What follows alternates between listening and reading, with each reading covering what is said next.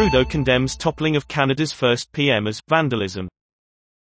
The statue of Canada's first PM, Sir John A. Macdonald, was pulled down by activists over the weekend,